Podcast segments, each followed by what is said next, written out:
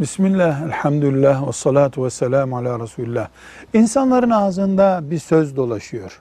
Peygamber aleyhisselamdan gelen hadisleri Kur'an'a uyarlayın. Kur'an'a uygunsa o hadis doğrudur.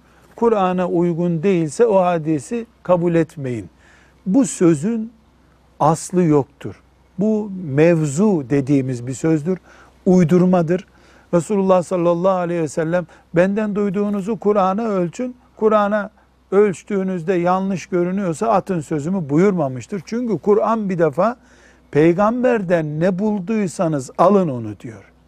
Kur'an-ı Kerim peygamberden duyduklarınızı Kur'an fihristine koyun. Şablonda uygunsa alın diye bir bilgi vermiyor.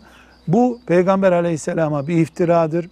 Resulullah sallallahu aleyhi ve sellemi hayattan dışlamak için uydurulmuş yalan ve çirkin sözlerden biridir.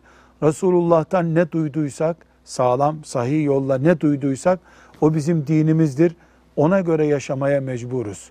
Velhamdülillahi Rabbil Alemin.